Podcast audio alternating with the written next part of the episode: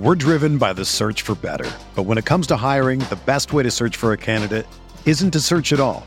Don't search match with Indeed. Indeed is your matching and hiring platform with over 350 million global monthly visitors, according to Indeed data, and a matching engine that helps you find quality candidates fast. Ditch the busy work. Use Indeed for scheduling, screening, and messaging so you can connect with candidates faster. Leveraging over 140 million qualifications and preferences every day, Indeed's matching engine is constantly learning from your preferences, so the more you use Indeed, the better it gets. Join more than 3.5 million businesses worldwide that use Indeed to hire great talent fast. And listeners of this show will get a $75 sponsored job credit to get your jobs more visibility at Indeed.com slash BlueWire. Just go to Indeed.com slash BlueWire right now and support our show by saying that you heard about Indeed on this podcast. That's Indeed.com slash BlueWire. Terms and conditions apply. Need to hire? You need Indeed.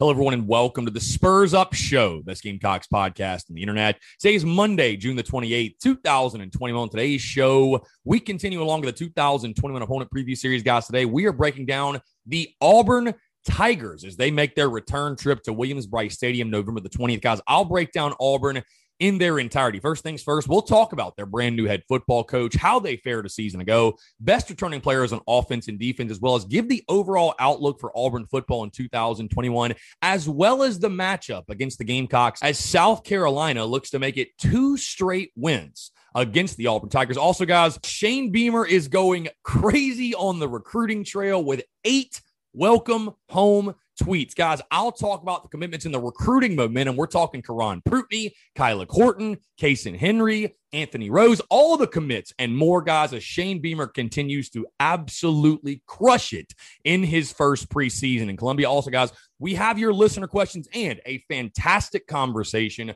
a fantastic interview. As former Gamecocks baseball player and national champion Jake Williams stopped by the studio to talk Carolina baseball with me and his new film called Breaking the Curse, depicting one of the greatest eras in college baseball history, guys. A fantastic combo, a great show here on a Monday. That's all brought to you by our friends over at Upstate Movers Group. Guys, Upstate Movers Group, superior moving service. They bring care and attention the companies can't offer because they're just too busy maintaining trucks and profiting off of them instead of focusing on service. Guys, service what separates Upstate Movers Group from the competition. They're not a trucking company, they're a moving services company, and they're also employee owned co op. Their movers are paid twice the industry average, and everyone on the crew is invested in your success. They have dedicated professional crew members, and they also offer black glove service. They offer end to end packing services, custom crating and packaging special items and cleaning services as well. They're founded by Greenville natives and University of South Carolina alumni guys, so a Gamecock owned small business. They also offer 20 years of project management experience, and they can offer logistics and solutions that traditional moving companies simply do not have the skills for. Guys, whether in the upstate or across the state of South Carolina, if you have any moving needs in 2021, be sure to check out our friends over at Upstate Movers Group. You can find them on social media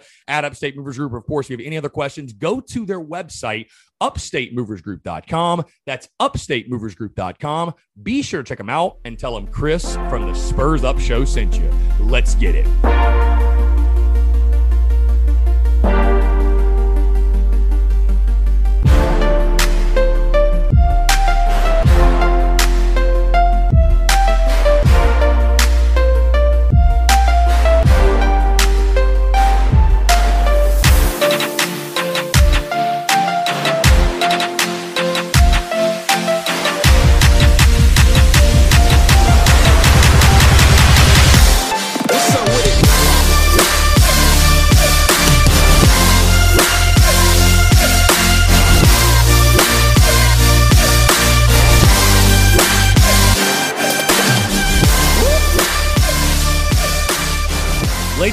Boys and girls, happy Monday. Hope you're all doing well. I'm Chris Phillips, host the Spurs Up Show. As always, appreciate you guys doing it. And I will tell you this I'll lead off the show this way on a Monday. For someone who just spent pretty much the entire weekend partying with Stephen Garcia, I feel much better than I probably deserve. We'll, we'll put it that way. I, I partied with Stephen Garcia and am living to tell the tale to all of you, but I won't go into much more detail than that. so we'll leave it at that. Again, guys, appreciate you all tuning in here to Money Guys. Thank you all so much. Very excited, very fired. Of course, I'm talking to you guys recording this here on a Sunday afternoon. Shane Beamer just continues to crush it, continues to kill. I like the blood is just pulsating through my veins right now. An incredible show got lined up, guys. Again, thank you all so much for tuning in. I appreciate all your love and support here on this Monday, June the 28th. 2021 as we sit now just 68 days away from kickoff. I'm telling you, folks, these next 68, they're going to fly by. So, hey, whether you're at the beach, hey, maybe you're on the commute right now, you're in the office, you're on the job, but if you're on vacation, you're enjoying the water, you're enjoying a cold beverage, whatever it may be, enjoy it. Enjoy these next 68 days. Enjoy the summer because, hey, it's going to fly by. Guess what, guys? Next week is July 4th week. We're taking off.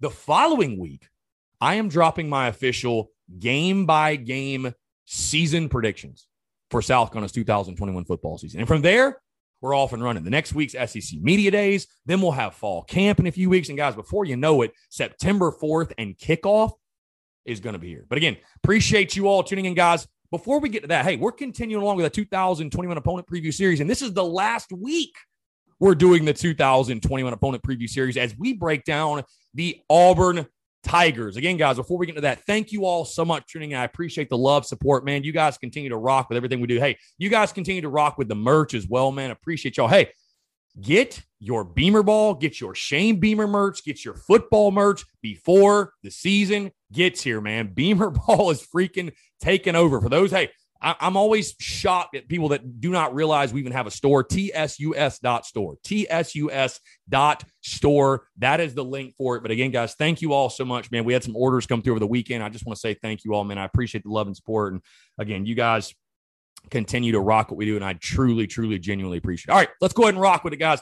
The opponent preview, the Auburn Tigers. The Tigers visit Williams-Brice Stadium Saturday, the 20th uh, in a rematch of last year's game. The Gamecocks, of course, getting that win 30 to 22 in a big time upset. The all time series record, Auburn leads it 10 2 and 1. Guys, if you remember the win last year, that was the first time South Carolina beat Auburn since 1933. So the Gamecocks had been due for a win over Auburn. And it's weird because South Carolina played Auburn literally last year at home, and now Auburn comes back to Willie B, comes back to Columbia for a rematch. And my, oh my, the amount of storylines that surround this one, and we'll get into those in just a little bit. But again, guys, like I said last year, South Carolina won it 30 to 22. Auburn leads the all time series 10 2 and 1. The 2020 record for the Auburn Tigers, six and five overall, six and four in the conference. We will dive into that in just a little bit. The lead storyline, though, and the lead topic, let's talk about the head coach for Auburn, Bryan Harsin first year head coach coming from Boise State. How will Bryan Harsin fare in his first year? What's crazy, guys, is this. This this just tells you the expectations of Auburn football. Gus Malzahn got fired at Auburn. He did not have a single losing season. So, hey, Bryan Harsin, welcome. Oh, by the way, your rival is Nick Saban. So, good luck with that. But again, their first year head coach, Bryan Harsin, they're excited for him. What can he do in year one on the plains, guys. How did they fare a season ago? Let's talk about that really quickly. Break down their 2020 season. And Auburn was a team, guys, if you remember correctly, if you remember last year when I talked about South Carolina's schedule and I talked about the Auburn game, I said in the preseason, you know, Auburn just wasn't a team that really scared me. And I think their on field results sort of reflected that. Like they were a good team, they were a quality team, not a great team by any means. They opened up their season in a big game against Kentucky, by the way beat Kentucky 29 to 13. They then lost the next week to Georgia 27 to 6. And a lot of their problems last year were because of Bo Nix and him underachieving, if you will, uh, compared to expectations, right? There were very high expectations from a year ago, and uh, I, I, I think it's fair to say he did not meet those expectations. But lost to Georgia in week two, beat Arkansas, then lost to South Carolina, of course, 30 to 22 in that week four matchup. Uh, reeled off a three game winning streak, beating Ole Miss, LSU, and Tennessee. They beat the brakes off LSU, by the way, 48 to 11.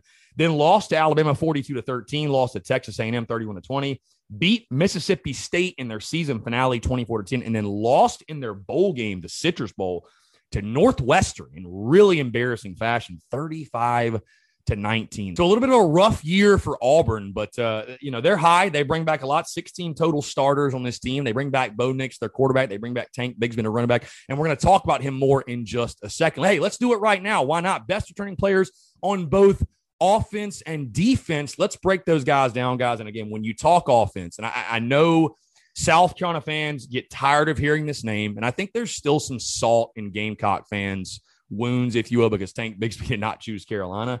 Um, also because he gets all the love and praise, and Kevin Harris, we feel like it's disrespected. But to be fair, when you talk about Auburn, the best returning player on offense, no question, some people's mind, some people, not me, but some people, the best running back in the SEC, or one of them, we'll say that, one of the best running backs, running back Tank Bigsby, by far, in my opinion, the best returning player on the Tigers offense. 138 carries a year ago, 834 yards, five touchdowns. This is a guy, hey, there's a reason South Carolina, if you guys remember, we wanted him real bad. There's a reason everybody wanted this guy really badly. Running back Tank Bigsby is truly that dude, a game changing type of back. Best returning player on defense.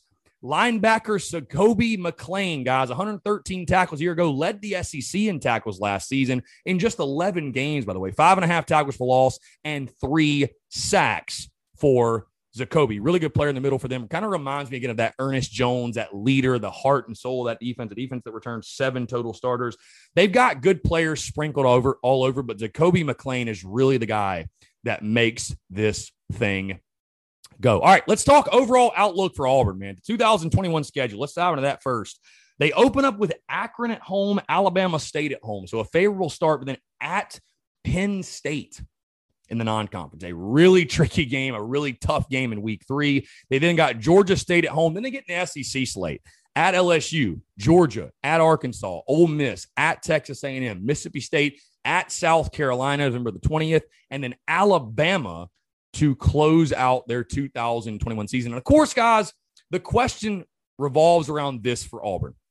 Same as South Carolina, a first year head coach as the Bryan Harsin era begins in Auburn, Alabama. And a lot of his success will come back to this question, though. Can Bo Nix take the next step? Can he be that guy? Because behind Bo Nix, you know, I really don't know Grant Loy. I guess they have a senior, but they don't really have anybody behind Bo Nix. They will go as far as Bo Nix takes them. And I just, you know, what kills me, guys, about Auburn is like they have crazy high expectations, which they should. They've won a national title before, but can you imagine? I guess we can't imagine. We have this exact predicament, but your rival, your in conference rival, being Nick Saban in Alabama and the success they're having. And you know that the success they have really drives a lot of the decisions that Auburn makes. How, how, can it not, right? But can Bo Nix take the next step? Because you know what? They'll go as far as Bo Nix takes them.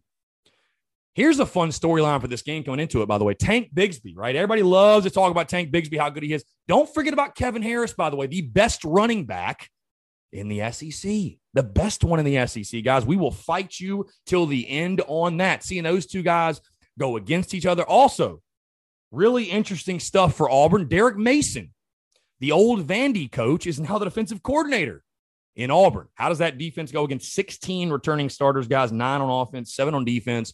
And when you look at this game against the Gamecocks and South Carolina's perspective on this game, I, I know South Carolina fans are going to jump to, which it's kind of crazy how much we dislike Mike Bobo and how much some people, dare I say, hate Mike Bobo. Like it really is wild.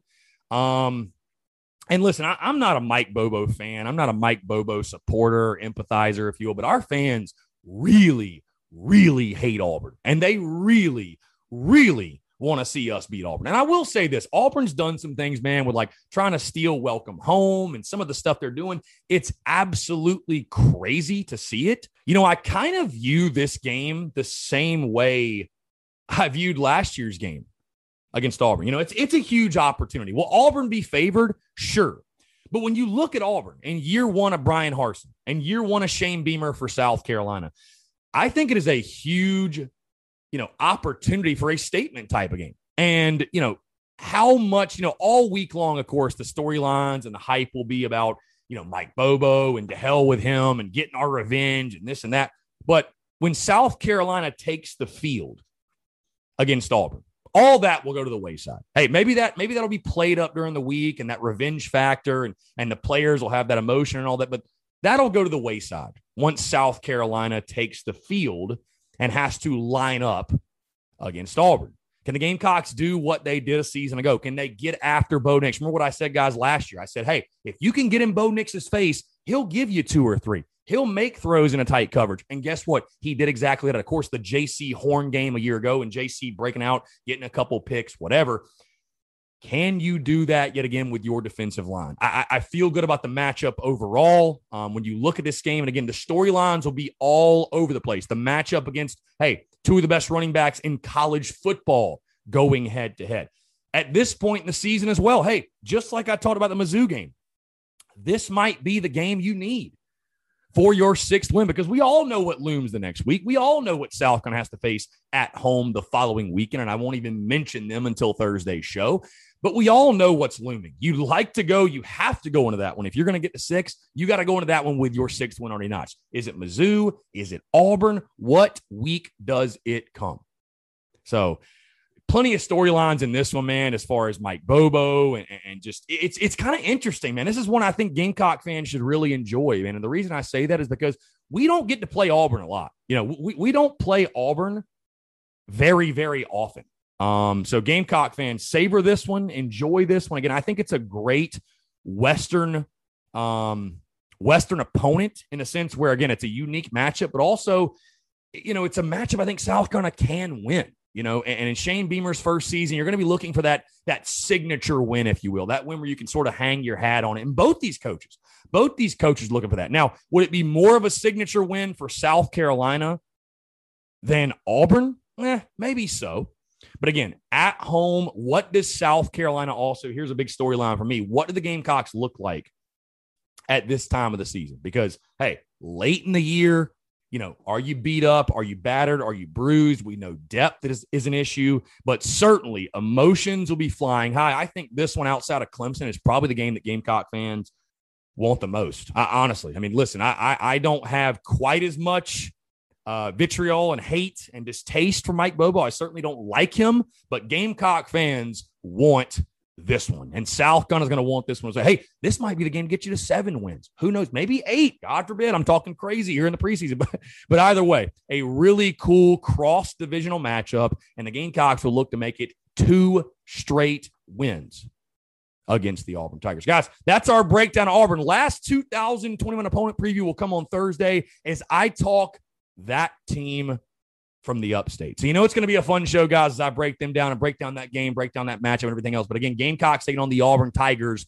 November the 20th at Williams-Brice Stadium and what should be a really, really, really interesting, uh, fun, emotional, heated, chippy matchup. All the adjectives you can think of to describe this game, they'll probably fit it. So again, going to be a fun one as Auburn looks to begin the Bryan Harsin note on a positive, and the Gamecocks look to begin the Shane Beamer note on their own positive, if you will. All right, let's get off the 2021 opponent preview series, guys, and let's talk recruiting really quickly.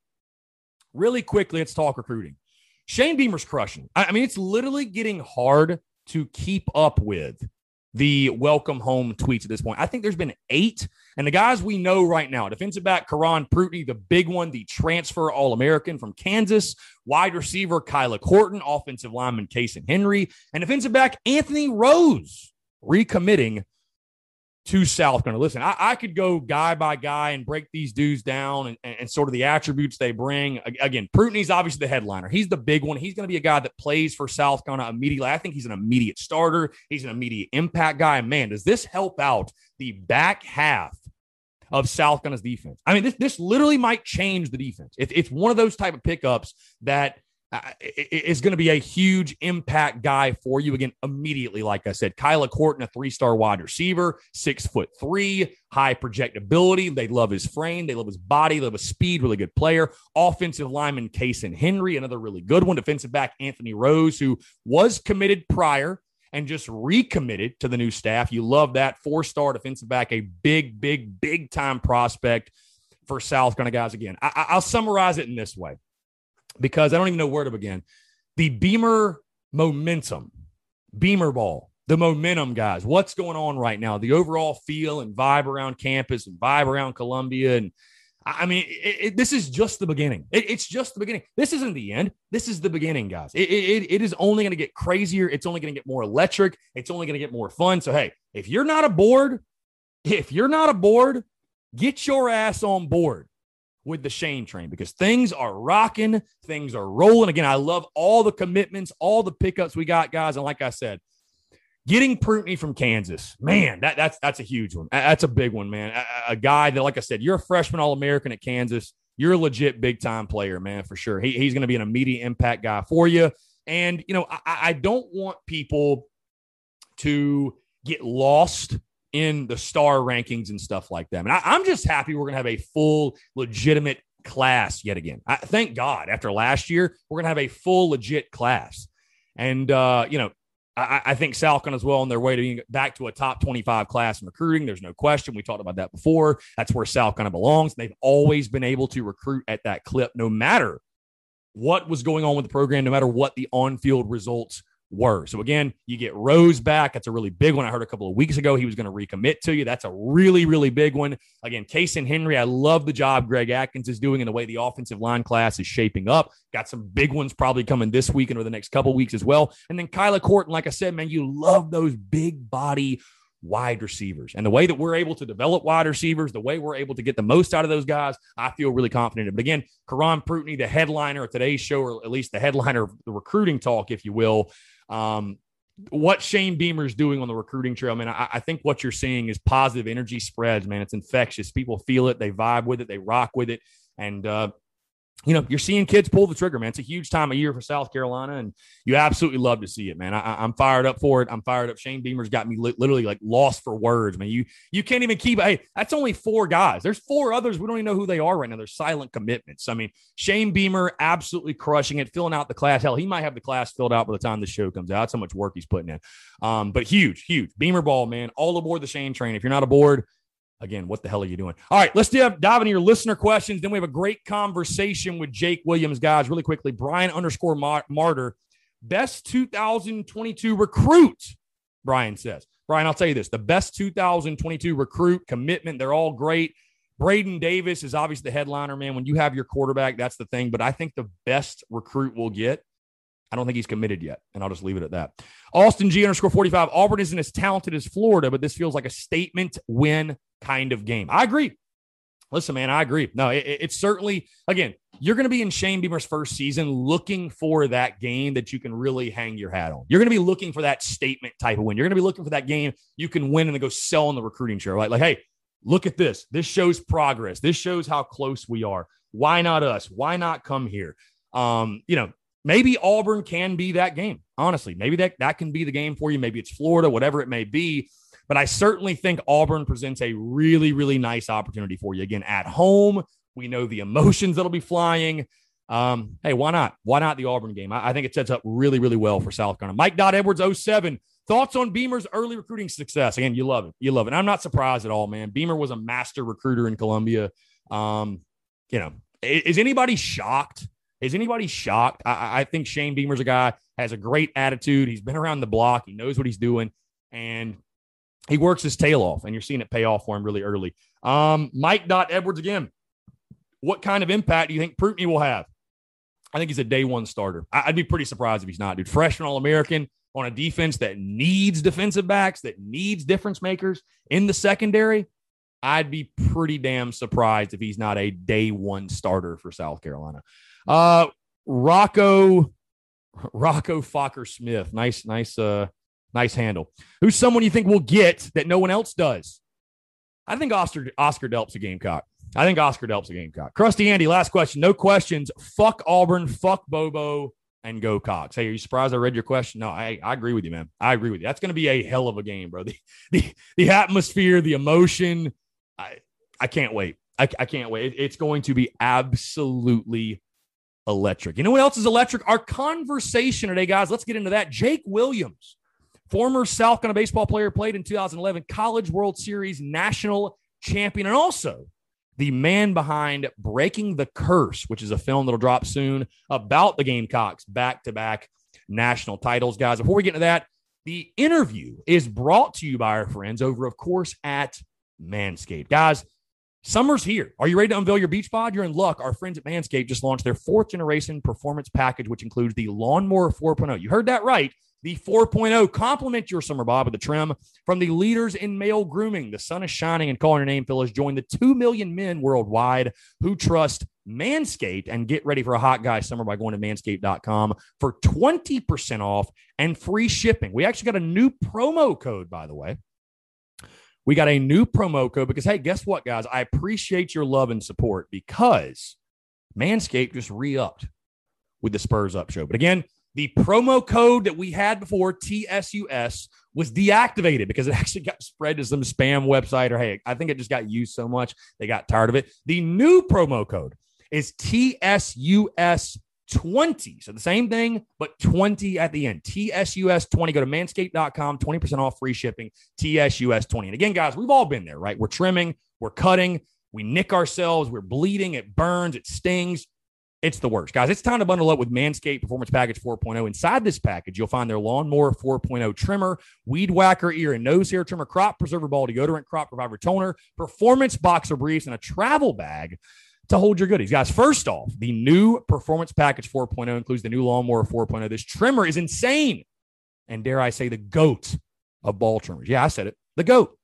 Their fourth generation trimmer features a cutting edge ceramic blade to reduce grooming accidents thanks to their advanced skin safe technology. And the Lawnmower 4.0 is a 7,000 RPM motor, a new multi-function on-off switch can engage a travel lock and gives you the ability to turn the 4000K LED spotlight on and off when needed for a more precise shade. Guys, that I mentioned, this trimmer is also waterproof in the shower in the wild and from your chest pubes all the way down to your ball fro. The Lawnmower 4.0 is the best trimmer for you. Guys, want to take your grooming game even further to the next level? The Performance Package 4.0 also includes the Weed Whacker to chop your worst weeds up top in your nose and ear. Guys, the Weed Whacker is also waterproof, uses a 9,000 RPM motor powered 360 degree rotary dual blade system. Man, that is a mouthful.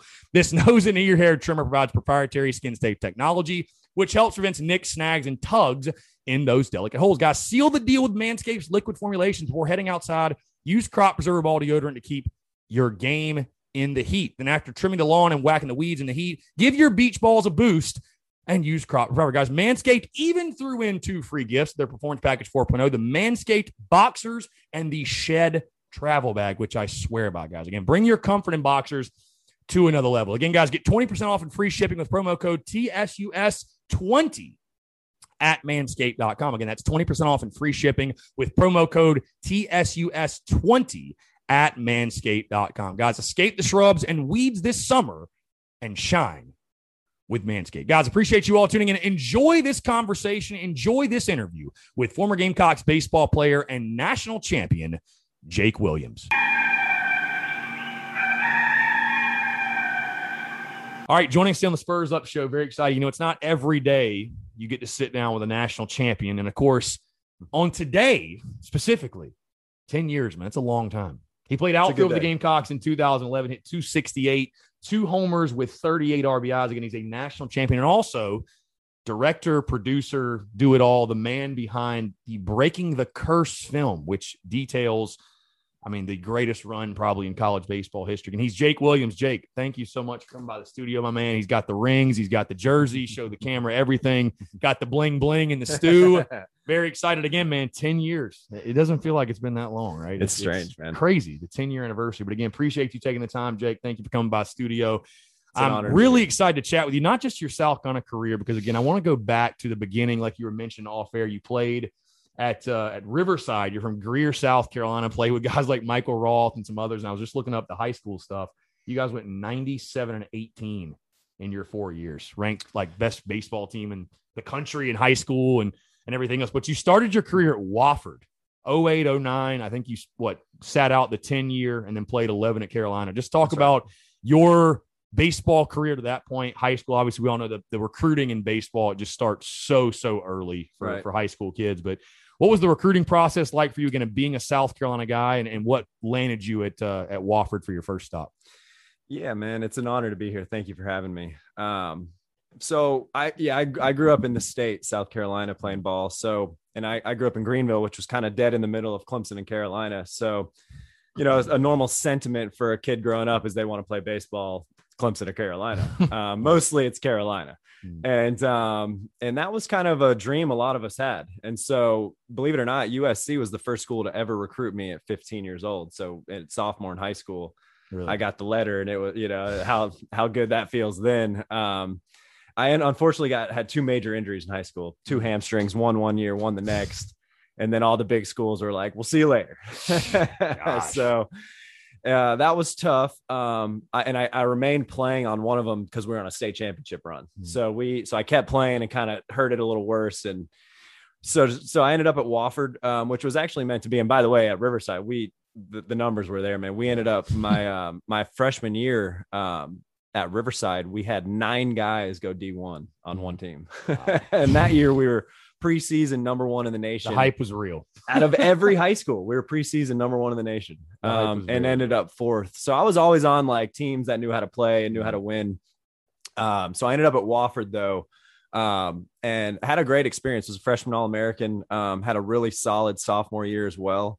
Um, and for me, I they didn't have what I wanted to study. Mm. We it wasn't a winning program either. Um, and I was actually fortunate enough to be able to try my try my hand and, and go and try to find another place to play. Right. Uh, which turned out to be the right move. Um, so I left school and nearly nearly had a waiver to play, um, which was tough because you know I'd have been competing for a you know in on the 2010 squad Right. as well. So it was an amazing, bittersweet time for me to Mm. to be on the team. Um, and and it's crazy because you do every single thing with the team Right, until the season starts. Then you're like shunned from the team, and the NCAA is like, you literally can't even eat a meal with these guys anymore.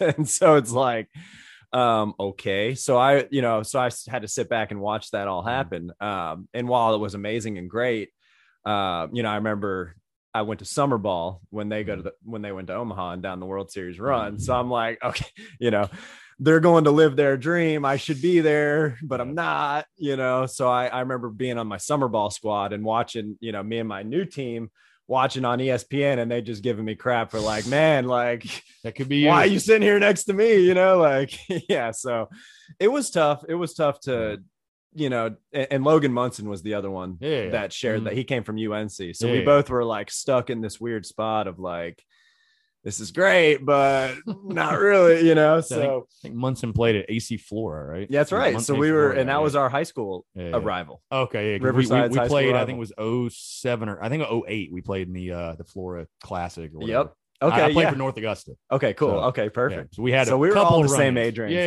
Yeah, for sure. A couple of run-ins sure. I love I, that. am curious to hear more man, again, again about the whole the Wofford experience and the transferring thing because you know now the transfer portal is just change. You know everybody transfers. Like it just Mhm. seems like they do, right? And But I feel like you transferred before transferring was cool, if you, if you will. Like totally. I, and I know you talked a little bit off air. Obviously, you went there and kind of similar. We had a similar college experience in the sense of a coaching change and just how that kind of throws everything for for a loop. I mean, when did the idea, I guess, or the decision? When did that kind of? When did you start thinking about the whole transferring thing? And how did South Carolina, I guess, come back in the picture? Did you have a lot of contact and conversation with Tanner and, and Monty Lee, I guess, and Chad Holbrook? Like, Sure. I'm just curious, like, how did that all come about? Where necessarily where you ended up in Columbia? Yeah, and I was I'm unique and because just as you said it, it was before transferring was cool. So it was like, and I remember actually the way it worked out for me was this was when they were trying to figure out what they were going to do. So like they had mm-hmm. changed the rules a couple times and they were trying this and that.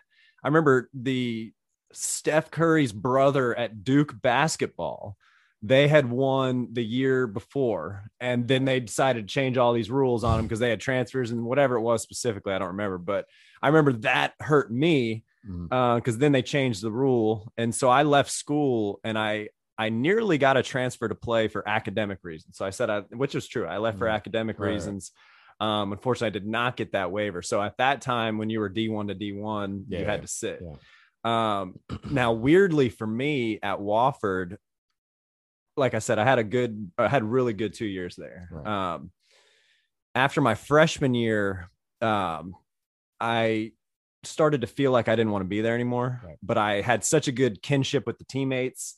Um, I was close to home. I had some things positively still going, so I, I held out another year. Thought, let's give this one more try. Um, and then things got worse for me. I fell into a depression actually at that Mm. time too. Um, didn't vibe with the coach. Was still playing good ball, but I was also studying things I wasn't even wanting to study. So I was like, I, I got to get out of here for a lot of reasons and was actually fortunate to do so. The problem with that, though, was if I wanted to still play, I couldn't tell anybody I was going to leave. So if Right. my coach found out I was going to leave, he was obviously not going Right, to play right, me. right, right. So so it became this weird like almost like living a lie type thing my sophomore season at Wofford to where I I still hit 350 and eight bombs, but I had to, you know, I couldn't even tell my roommate I was leaving, you know, Right. because in case it got out there. So it was hard. It was a hard situation. So then after the season, it, it was a very strange thing too, because then you only had like two months to try to find somewhere to play. Right. So you, all you have is a couple couple months during the summer. Um, so then I just basically what I did was I put myself out there and just started emailing coaches all over again, me. So it was like this weird thing of like, hey, I'm trying to leave school. Do you like what I can do, you know, or whatever? And fortunately, I had had a couple really good games against USC. Um, and we whipped them actually our second year, which was I funny. think I remember that, Yeah, like actually. real bad. Yeah. And um, so I and I was like three for four, and um, so I, you know, I, I showed out again. I, I was freshman All American, so I had the numbers to to allow me to probably go play somewhere else. But it was a bizarre thing. So I, I got I went on a uh, and I remember I didn't even want to go to Clemson because when I hurt myself in college, Hmm. every other school was at least um, cordial to me and said, "Hey, we hate it, man. You know, sorry." Clemson was most heavily recruiting me, so much so they were literally taking me to Duke basketball games and like this and Mm. that. And then when I got hurt, they just not another word from them ever again. Old Jack Leggett. See you later. Yeah, exactly. so I I put myself out to like Florida, Coastal, a few other schools. Mhm. Um, and strangely, I remember I went on a visit, an official visit to uh, Coastal, Mhm. and the head coach didn't even come to meet me while I was there. Not even didn't even come say hi. like that's the, the there's a story of Whit uh, when I interviewed him for the film, and he talks about how he went on official visit to Clemson, and Mhm. Leggett didn't even know his name when he got there. And you're like, dude, you're about to sign me. You don't even know my name. like, uh, okay. And so, anywho, I uh, Worked I out well for us. ditched out from Coastal. Tanner, you get here though, and everyone's story is the same. Right. Tanner, he takes you in his car, he drives you around himself. He's talking to your family.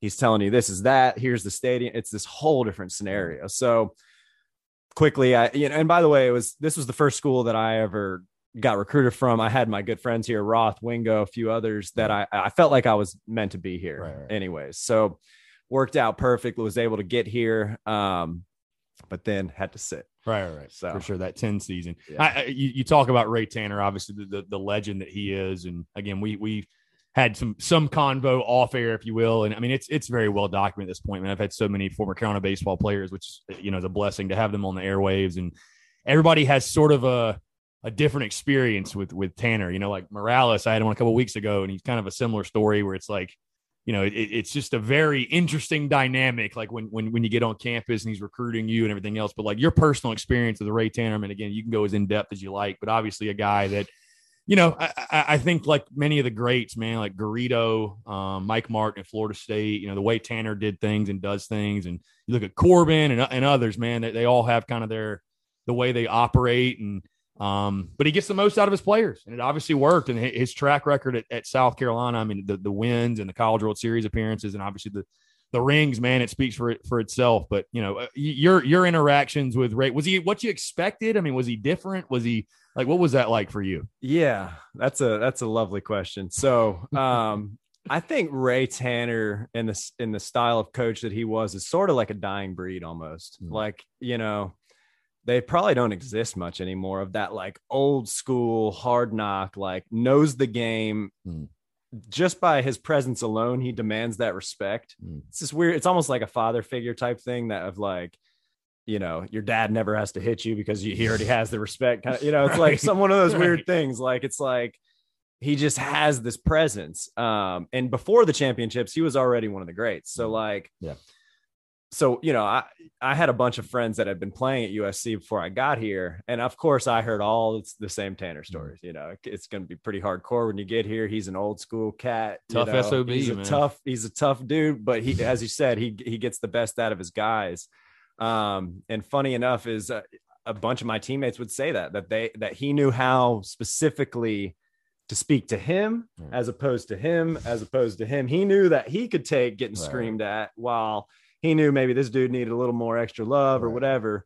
Um, and the you know, so Ray Tanner now he he's actually my main partner in this film. Yeah. So he wants so we're so we're making a documentary style 30 for 30 style film on these championship teams, really trying to go into them. Um, and you know, for me, it started with I just had all this amazing cell phone footage from these teams. Right. So bus rides, locker rooms, hotel rooms. I snuck Tanner's speech after the 11 championship on my hip. So I have his literally his whole post game speech Wow. um, on camera. And all, so I had all this really cool stuff that I was like, man, something should be done with this. Um, like yourself, I was a communications major in Yeah. school. So I always wanted to be into storytelling anyways. So I, I approached the university a couple years, about four years ago now. Um, and I said, Hey, I, this is my idea. Let's do this. And basically Ray said, here's some money. I'm going to help you raise some money. Do it. Mhm. And so he's been my main supporter and main partner in this. awesome. Um, so it's been a beautiful thing. Like he wants to get this story told and to Yeah. re, you know, bring this back for Carolina people to relive it. Um, and so now Tanner, you know, with that all being said, he and I have a very interesting relationship. um, as I, you know, as I said, he, I've known him since I was 15. Now I'm 31, you know, 15 years Mm-hmm. plus I've known this guy and been very close to him. Um, and our, our, our relationships evolved in a very s- lovely and strange way over the years since, especially working together on this film. Um, but here's what I'll say about Ray is there was an evolution to Ray that I like to say it this way. Like, like I said, Ray was already, he was going to go down as one of the greats right. before, for these championships. And in those years, he was that stick stickler, old school, like one and done. If you're in trouble, you're gone. I, don't see this any other way. Um, kind of thing. The years I was there and around that time, um, we all experienced this evolution of Ray Tanner and saw him sort of soften in some ways, but not to where he wasn't still getting the best out of his players, but he allowed them to sort of be themselves. Mhm. And he allowed sort of, you know, these two teams, 10 and 11, were just wild, wild teams. And he allowed that. I mean, he and there wasn't necessarily, I don't know if he would have allowed that in older days. Right. Um, but you know, and and I've talked to Steve Pierce and a few other guys from those old days, and they and they all got Tanner stories to where you're Right. like, dang. But but you know, I have a funny one where um, you know, we were doing uh base running drills Mhm. and we're at second base and they're hitting um they're hitting, you know, to the shortstop. So you have to decide if you're going to third or you're running back to second, right? Mm. So you're you're the base runner, and uh, so um, and this was like before I was playing at all. This was like I'm brand new on the team. This was like you know I'm I'm like one of my first practices, I think, if I even recall. Mhm. And uh, so I'm on second base, and the outfielders are you know we're doing these running drills, and they they hit a ball to uh, to second base uh, to the shortstop, and I remember I went back, and uh, and Ray calls. He stops all practice. He he goes, "What you, you didn't think you could have made it a third, you know, something like that. And I'm like, I'm like, well, I, you know, I'm like, I don't know, coach, maybe. And he stops me right there and he goes, Oh, well, maybe you'll play this year. Maybe you won't play this year. you know, and you're just like, Oh, oh, like, Yikes. oh, like you in know, front you're of just everybody. in front of everyone, and you're just like kind of like, okay, you know, but it's you know, he then he can bring you back up in these Right. wonderful ways. And he, Right. you know, then so all of us have these funny stories of how he was so hard on us, but it did allow us to kind of find our our strength. And so when I so like I like like to say, and I'll wrap it there is um when he, his evolution as a man directly follows the school's evolution in championships. Hmm. It's pretty incredible. Yeah, it's awesome. Well, you did play, by the way, 2011. Again, you played a lot. Before we get into the the Florida series, the national title, all that, I, I do want to talk about man the rivalry because you had a my my first memory of you, believe it or not, was again I played at Newberry, but I think we were like off that week. Is when you guys played Clemson and Greenville. I remember specifically going to that game. This is when Oh, it was nice. still playing in the midweek. It wasn't like the Mm-hmm. I think the the weekend series like just started, but I think this was like a Tuesday or something. Yeah. But you launched a bomb over the uh, the Green Monster in left field. Also had a couple RBI and the other win. I think. Did, talk about again. I, I feel like that's where kind of Jake Williams was. You Carolina fans truly got their first like taste of who is this guy? Big number forty launching launching mamos. Uh, what what was uh I mean playing in that rivalry, man, the best rivalry in all college baseball. You know, we talk about it over and over, and obviously what South Carolina had done to Clemson in 2010 in Omaha, and that that was sort of the beginning of you know because Gamecock fans, it's it's funny how like that stuff gets forgotten because you won the title. It's like people forget in 2010, like we lost the regular season series to them, and Yeah. then rebounded to you know beat them in Omaha. From there, you guys just owned them. I think it was just like a mental midget, just just taking advantage of them. But uh, Yeah. having an impact in that rivalry, playing in that rivalry, like what was that like for you? Again, the best rivalry in college baseball. Yeah, I think probably most people would agree with that. Best Yeah. college rivalry, um, specifically for baseball for sure. Mm. Um, man, it, it's something else. It is, and and I um, again, I so I had friends at Clemson. Mm. So uh, believe it or not, the guy I hit the home run off was a good friend of mine that I that I grew up with. Um, but so yeah, so me, so I wasn't starting regularly at that point, and um, you know, I like even to that point, I think I barely even had a couple of bats. Mm. And so I did get the start at Carolina and had a good had a good game, went like two for four with a double, few Mhm. RBIs. Um, and it was intense. I mean, that was I mean, I think that was the that was the game when there was the shove, when Roth shoved the kid, you know, and it got a little frisky, you know, and then then we get to Clemson, and then they're running their mouths about the bats and the Oh, cool bat and the warming Oh, bats and all the, you know, and it's such bogus stuff. Yeah. Tanner Um, took that a little personal. I, I like how he responded to Yeah. that. and um, you know, we'll we'll let you guys look that up. Yeah. But so so so then uh, and I did not play that game at Mhm. Clemson. So I was sitting that game and um so I so now come third round uh third game in, in Greenville and I was also not starting. Um and so Ray talks about it and he, and he he had a knack for this kind of stuff, you know, like the the Car- uh, the Coastal Carolina home run where he pretty much called it into play where you know he told Walker Bradley and Morales, "Hey, Bradley, you need to walk. Morales, get on so Walker can hit Yeah. the three run bomb." And, and he's done that many times where he just calls it exactly, exactly, yeah. calls it into existence. And um, and so he he he talked about he had this feeling of like he knew that this obviously is my hometown. I had you know this is this could be a perfect scenario for someone to thrive, Mhm. right? Like he he basically said this this is an opportunity that yeah, this he could step up and really do something here. Mhm. And so and it was kind of a funny scenario too. I'll just walk you through it real fast. Is it was this weird pickle between him and Leggett. Mhm. And they were there was this weird scenario and basically they told me they go you're about to hit, get ready. And so I'm like, all right. Yeah. So I literally am like getting get ready to hit, and then they're like, "Wait, never mind. They're bringing in a righty. Roth's hitting. Never mind. Sit back down." And so we're like, okay. And so they're doing this do you know this duel with each Yeah, other yeah. from across the field, and like, and and so then they're like, "Wait, no, the lefty's in. You're in. You're hitting." And so I'm, and I had already sat back down at that Right, point. right. So I literally, like, you can kind of see it. I'm walking up to the plate, still putting my gloves on. I take like one little baby practice swing, and that was the only time I had.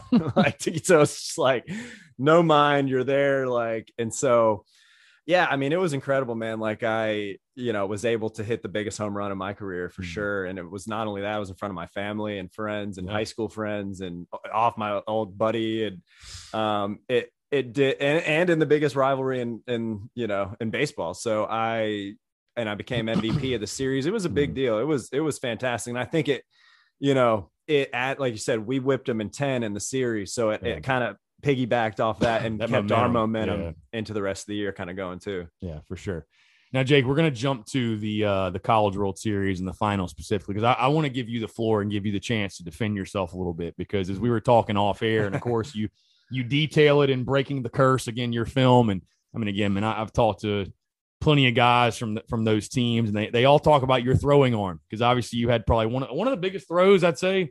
You know, in counter baseball history, I was watching it earlier this morning, and I was just like, "That's the throw." I mean, if I had to think of the throw, I, I I can't think of another one outside of that one. But everybody talks about your throwing arm and how it was just like this this miracle. You know, I've had guys tell me they're like, yeah, as soon as the ball was hit to the left, I just I just put my head in my hands. I was, I was like in the dugout, it's done, game's over. And like you, you obviously, like I said, we were talking. You're like, I actually did have a pretty good arm, but people are, you know, Coach Holbrook even throwing you under the bus. Like, why does everybody give you so much shit for your throwing arm? Like, what's the deal with that? Now that's I love this question. Thanks for thanks for the opportunity. Yeah, absolutely. I, I want to hear it. I'm, I'm curious. Um, let's start it off. Let's not forget I was an all American outfielder, Yeah. right? Like you don't just get that, Right, right. right? Okay. It's not just giving. Another earned. side note: in 2011, I was the only person on the team not to make an error that year. Me, not Jackie, not Wow. blah blah I, blah. I didn't even know that. I didn't Me. even know that. That and that's off throwing errors from the outfield. A few other things. Okay. Side note. Um, now Jackie does throw 100 miles an hour I from mean, the a outfield. reason he's still. There's a reason he's still doing it. he's right? still doing it Right. and he's doing it well. And um, and Evan, he had a cannon. Um, some of these other guys they could throw. Um, now I'll contend I didn't have the greatest arm. I didn't. I probably didn't have major league arm Right. strength, right? But I could get the ball in. When these guys are talking about you can't make a play, you can't throw it 50 yards to save your grandmother. Coach Pretty Holbrook. sure that was proved otherwise. Yeah. Um, but no, I mean, a lot of that's good fun. Like Ray talks about it, like, um, and he sometimes he'll say, like, yeah, he didn't have the greatest arm, it was incredible. Or sometimes he'll be like, yeah, he had this fantastic arm. What are you guys talking about? Like, we do this every day, like, no big deal. And, and for me, like an outfielder's job is just get the ball to the cutoff and get to the next Right. guy. If you can do that, you're good enough. Right. I was, I wouldn't have been playing in the outfield in the College World Series In that moment. in that moment if I couldn't throw a ball 50 yards. Right. So, you know, I think it it's uh, you know, there's maybe a little truth to it. Obviously, I didn't have the greatest arm on the team, but I do have the biggest throw in school history. You can hang your head on that. And, and, I'll ask you even more in detail on that, man, because again, it doesn't matter if you have the greatest arm or the worst arm. In that moment, that ball gets hit to you. I'm sure in your head, it's like, oh shit, here we go. Well, here's another And it- side note too is um the way Florida scored their first run Right. that game was on a fly ball to me. Really. And it was a pretty tight play. We almost had him. I hit I hit the cut hard right away. Perfect throw to the cutoff man. And he maybe didn't need to cut it. He did cut it. And he got it quick. We the guy was safe by a foot, you know, Mhm. two feet. Um, so again, like there was a good throw. but no, so I- mean, I talk about the throw. It's kind of an insane thing. Um, that baseball is this you understand you played it it's this strange game of life and universal stuff and weird things happen and like higher powers, bro. Like The the, baseball powers. gods are real. the baseball Very gods real. are real man they are as real as can be and Yeah. um you know we got we got Matt Barnes talking about how the baseball gods got him Mhm. when he pitched he was a UConn pitcher Yeah. in the re, in the super regionals in 11 he struck out the side the first inning comes in running his mouth yelling at our fans knocking up against the dugout and then we just destroy him and I interviewed him and he's on camera talking about that Yeah. which is fun um but to the throw man I had one of those things one of those baseball feelings right of like intuition god whatever um Tanner calls it heightened awareness which I actually really like that term still um it's uh but but really i had it to where and this actually goes much deeper into my overall like personal story and how that follows um usc stories and what was really happening and what i was really going through at that time save those details till a Mhm. little later but um i did man I, I i straight up had this feeling of like a knowing of like this ball's about to come to you Yeah. And um again I look over, there's Jackie. It ain't going to him. He'll throw the guy out. like, you know, you got Evan who's he'll, he'll be expected to at least. literally exactly yeah and you got evan who who ended up in the trip you know triple a Right, right. outfielder Oh, yeah, stud yeah. Hell um you know g- great players so i had this feeling of again like oh this is coming to you Right. you know and i my roommate was pitching wingo had just made the plays before i mean a, a cool thing about me and wingo is like i said i grew up with him so i Mm. and i've normally played center field always growing Mm. up so i would and he'd always normally play shortstop so uh growing up so i literally for a decade was behind wingo watching him make these insane plays Yeah. just over and over and over again so it was just like i don't know it was like this is like your turn now is what it felt Mm. like you know Yeah, it's yeah. like everyone's done their part now it's your part you know kind of The thing ball will find you. Literally find you. so and it was meant to find me. Yeah. and um and it did man. So i you know um comes right to me. Zuni, Zunino hits it who's in the bigs now. Oh yeah. um and crushes one. And I, I love it. The announcers are on camera saying they're a base hit away from winning this game their outfielders are too deep what do they do not uh, were we i guess not and um and so yeah make the play Yeah. on a on a rope to Beary he makes an incredible tag Yeah. up the line Beary had a hell of. Have you have you ever been part of a crazier baseball game? Feel like? oh oh I mean, you look back at that game, like you said, you talk about uh, heightened awareness and baseball gods and just higher powers in general. Like that was a night that it don't get crazier man I mean, It I, I think it like the play that like epitomizes it. Obviously, your throw, but then also the you know the the the wingo play and Beary scoops it with a catcher's mitt and you go look at the replay and it's like that close to hitting the Right, mask like exactly. people forget that like it's just The details, man. it's meant to be I, so, sometimes it's Truly just meant to like be. you said it's just meant to be like it's just it's incredible and the meant to beiness culminates in so many incredible ways. So, Mhm. like, yes, that throw was meant to be. Yes, Wingo's, yes, but like it all ties all the way back to like Bayler Teal, Charlie Yeah, yeah. Peters, the stories that were happening, like what this was meaning, breaking the curse, all these Mhm. things, like to this full Yeah. culmination of like meant to be story. Yeah. You know, And again, you're you're doing the film Breaking the Curse, which obviously that's kind of why we're chatting, kind of revolving around that. But I think, dude, your your story specifically, you is so cool because it just goes to show like how one decision can change your entire life. Because if you never leave Wofford and come to Carolina, I mean, it's just like it's wild. And I'm sure I'm sure you look back now and reflect, and obviously you have the film, which is a great reflection, but.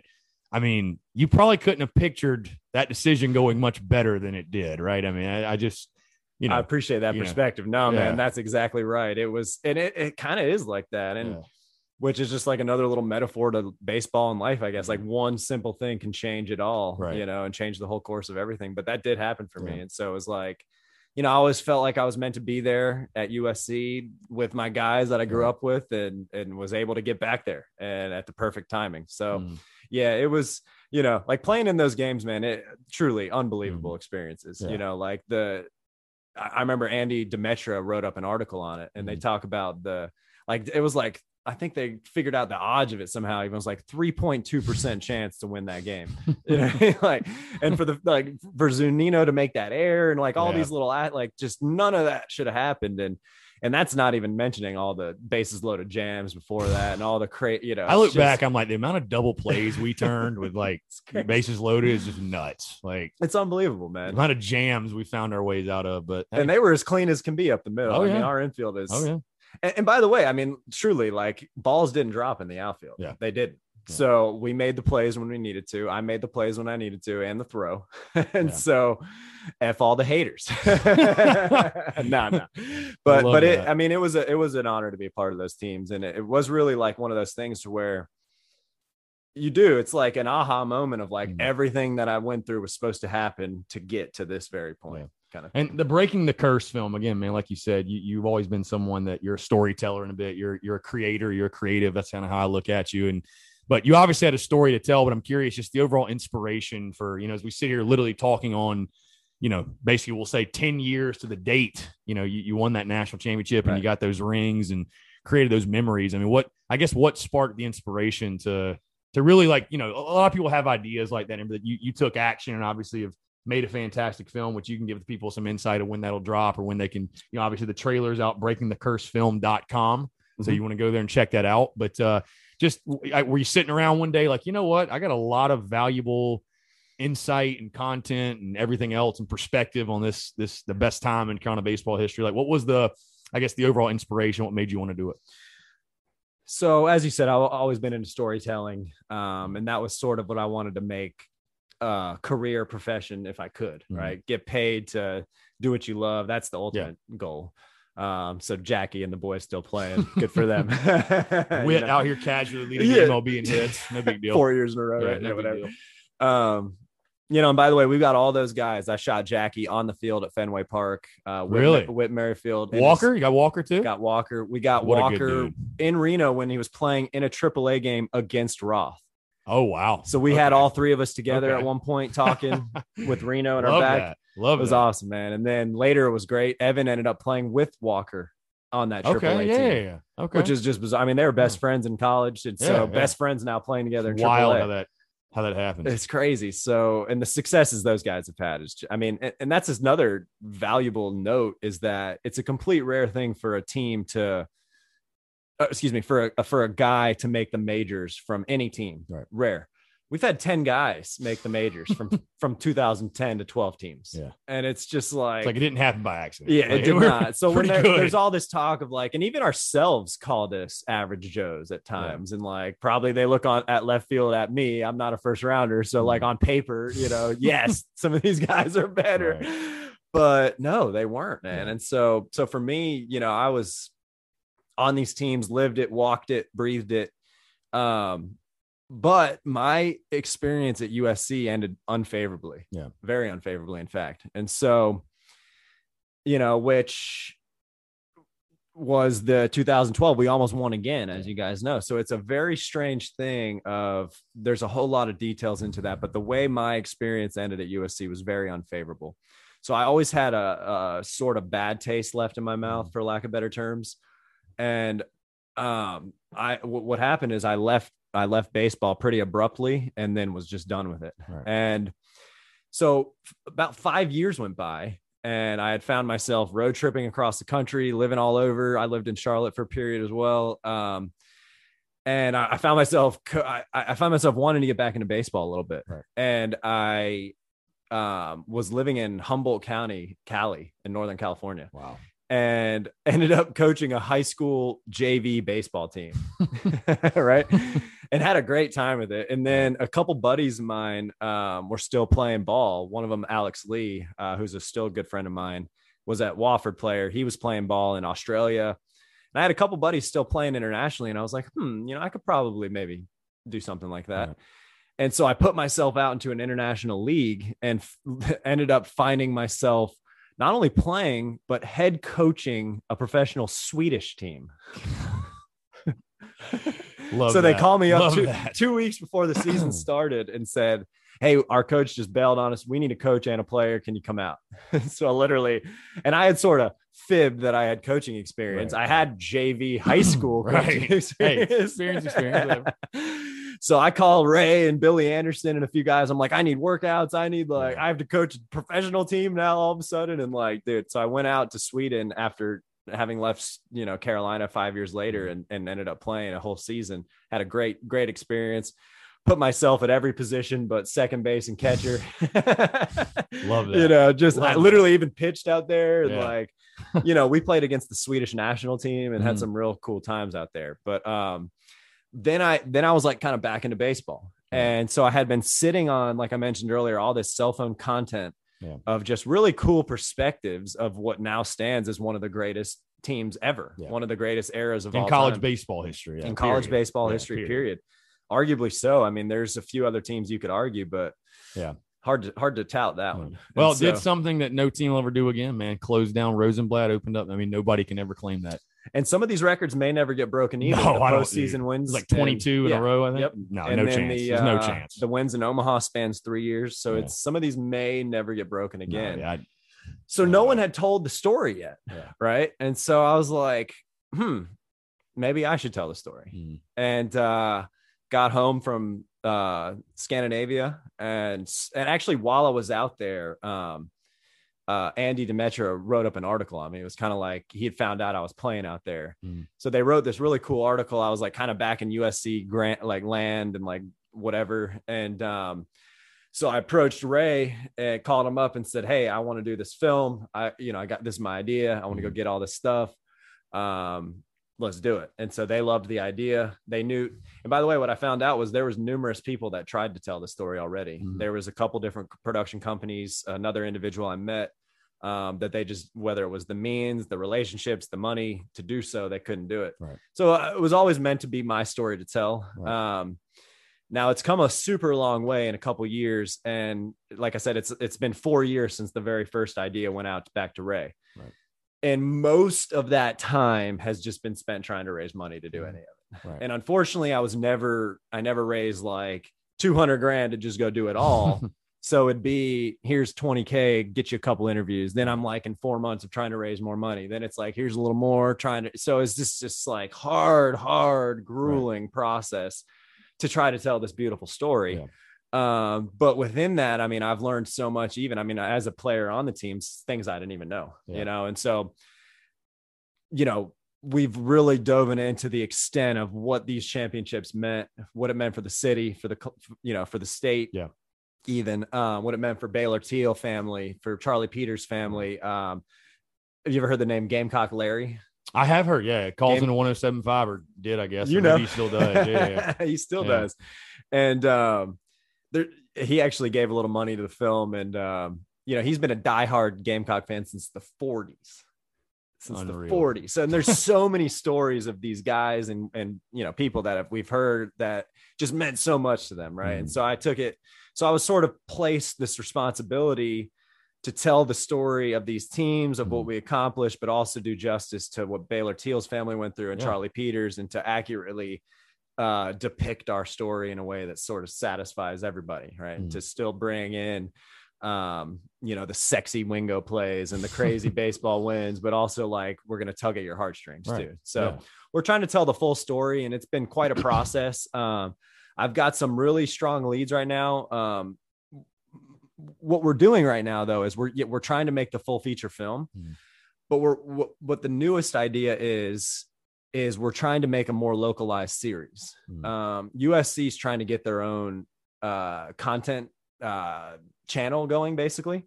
Really? Yeah, Okay. and so and I think they're pretty close to doing that. wow. And um, and there's schools already that have that. yeah, yeah, yeah. So like Texas A&M is making full blown documentaries Right. and like, and actually our content's done well. Like Mhm. USC puts out fairly yeah, yeah. decent content, and they even won some Emmys for a Gamecock Confidential series. You Yeah, might yeah. remember. Mhm. Yep. Um, and actually that's who I've been working with, Jonathan Hilliard, on this project. A, a, a good amount. He worked on that series. And so, anyways, we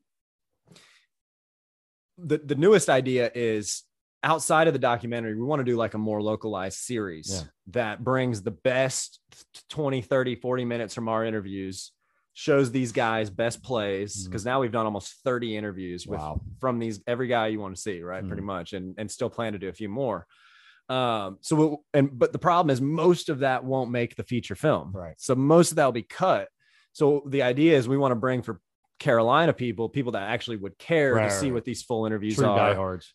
true diehards, we're trying to bring a, a more localized series that'll kind of take you much deeper in Right. and tell even because you know, so the idea for me taking on this story too is we shot a lot of it like this, Right, like right. it's a conversation almost. Mhm. And because I was able to bring stuff out of these guys that no reporter could. Right.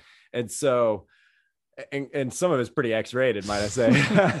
but no, we got all the stories. Um, and so we're trying to do that too. So um, I, I suspect hopefully sooner than later we're gonna have some real, real cool content for Carolina people. That's awesome. And they've been demanding. I mean, it's you know, there and I another thing is I could have finished this time and time again, to be honest, but I kept wanting to make it as professional and to do justice Yeah. to the story and to not just make some chump little put together some crap documentary that lasts 30 minutes and that's that.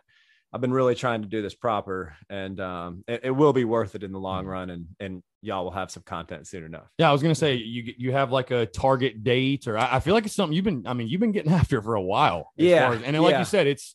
I think it's uh it's smart, man. It, you know, you, you only get one opportunity really to tell the story. 'cause Once Sure. it's out, it's out. But I mean, is there is there a, a timeline of of when you want to get it out? Or Yeah, I mean, we were ideally wanting it to have it out now uh, for the 10 year reunion Yeah. and all that. It didn't happen. Um, so much of that is logistics and Mm, dollars right, and right, who right. has say so's and whatever. So I'm I'm just sitting on this golden pile of content, right? Just like amazing stuff. Um, so I, I'd love to have like something like the series I was talking about Mhm. out this summer. Yeah. Like actually out. But the problem is I'm not sure if Carolina how, how where that would go quite Right, yet. right. And, and the other thing is, I've been in conversations with some big networks, ESPN, um, the producer of The Last Dance, a bunch of other networks I've been talking to that are that are interested in the story and want to do it. Um, it's just there's so many logistical nightmares you have Yeah. to deal with when going through with these networks. So to like see it to screen, it has been just as difficult as actually making it, which was just if not more difficult as actually winning the championship. So it's so yeah, I, I can't say specifically when, sooner than later. Um, but it's but I, I have the most momentum we've had yet, Yeah. and something's gonna hit soon. That's awesome, man. It, it's just crazy to think ten years. Like it's just wild. Right. It- it's it's wild to think today is that day. I know Today's everybody, everybody made the remembers. throw. No Yeah. one believed I could That's make. it. That's it. everybody dude everybody knows where they were man and, and it's crazy like i you know i was telling you off air like i obviously cover carolina baseball and i'm at every game and it's just you know people still talk about it they still talk about those games and those teams and those players and those personalities and coach tanner and it's just you know it's it's and we want to bring it back to life, man. And Yeah. so, it, you know, Carolina's been through a hardship in a lot of ways and over the last few years, and everything from our latest debacle with our president.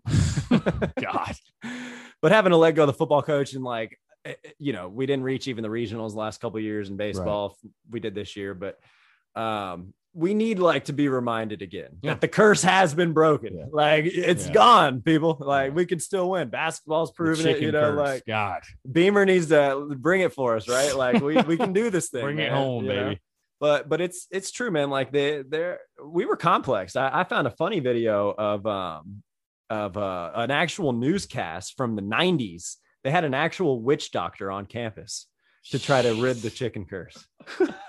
Some dude throwing it. feathers in a fire and doing chants and God, I believe it honestly. So hey. you know, I think I think Carolina athletics, you know, we've we've still got some work to do, mm. but um, let's not forget of of our national presence, and we've done it. Yeah. We've been there and we've done it.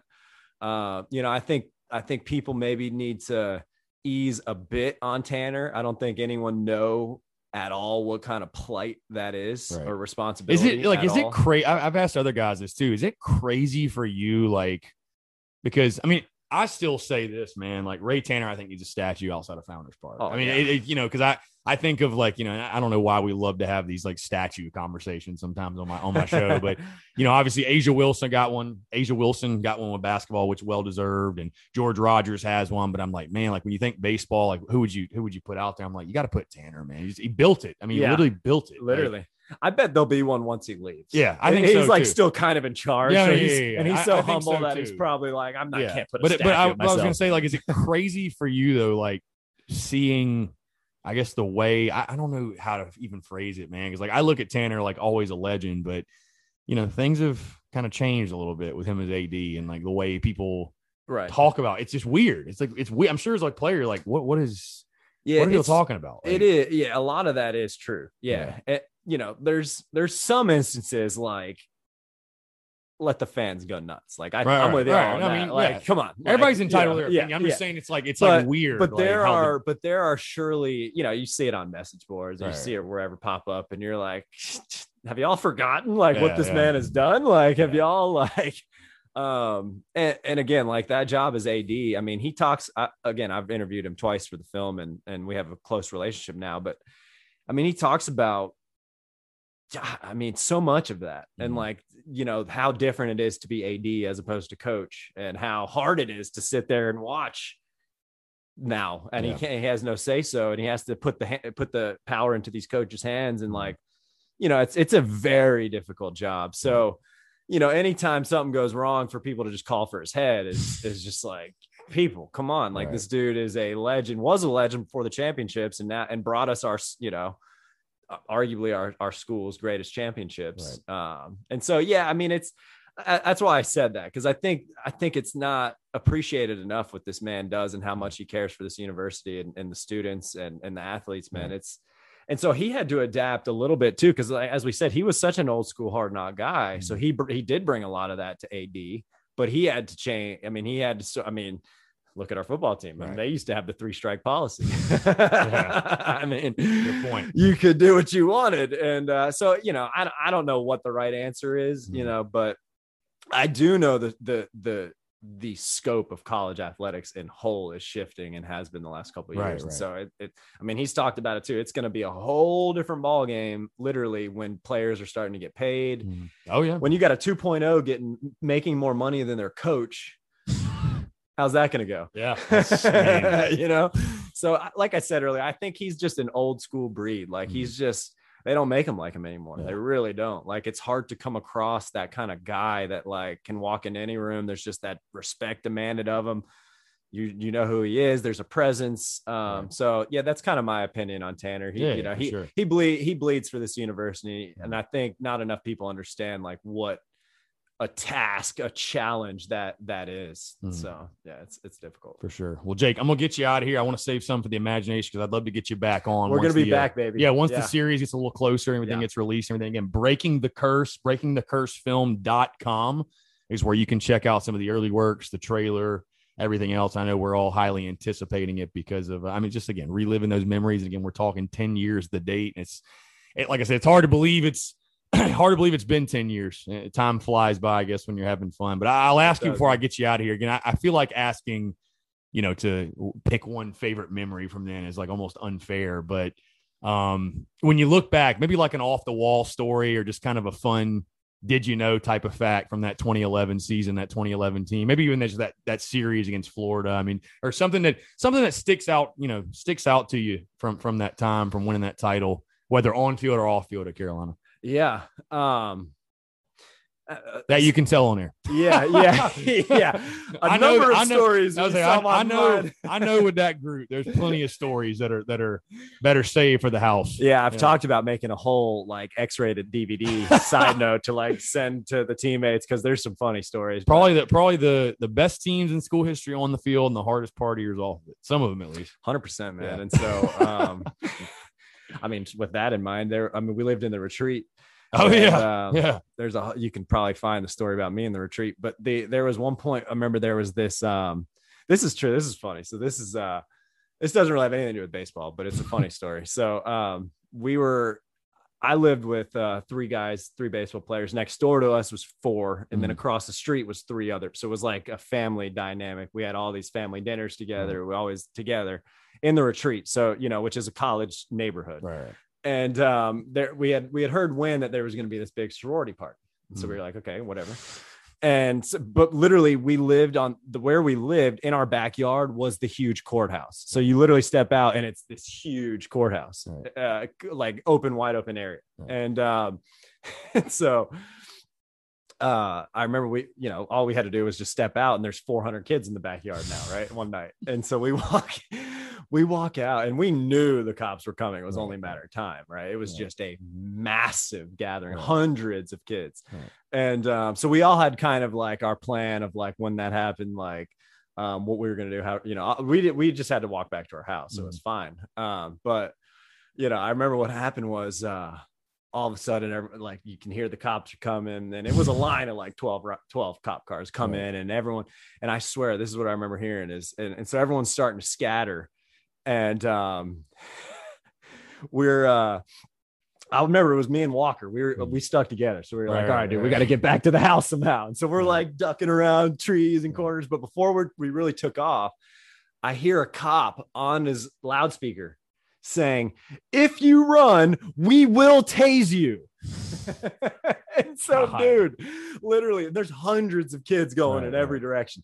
I'm looking back. I see a five foot two girl get tackled into the trees. I see, I do see a guy get tased. People are God. dropping down, and we're just like running around. Like, you know, we we did. We snuck back to our house and we're fine, of course. But like, dude, it was just this completely wild, like Just a casual night in hilarious. Columbia. Yeah. Whatever. No big deal. We will tase you, and they did. Just another just another night at the retreat. You gotta love that. We're but literally right down the um, you know, another Walker man. Like I remember one weekend, he went like 13 for 14.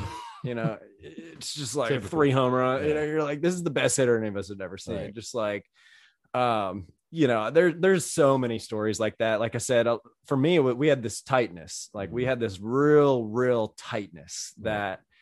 I came from a group at Riverside High where we had that similar tightness, um, Right. but I had never been on a team that there was such a brotherhood and Right. such a chemistry and like, and I was a complete black sheep on that team, Mhm. like very much doing my own thing.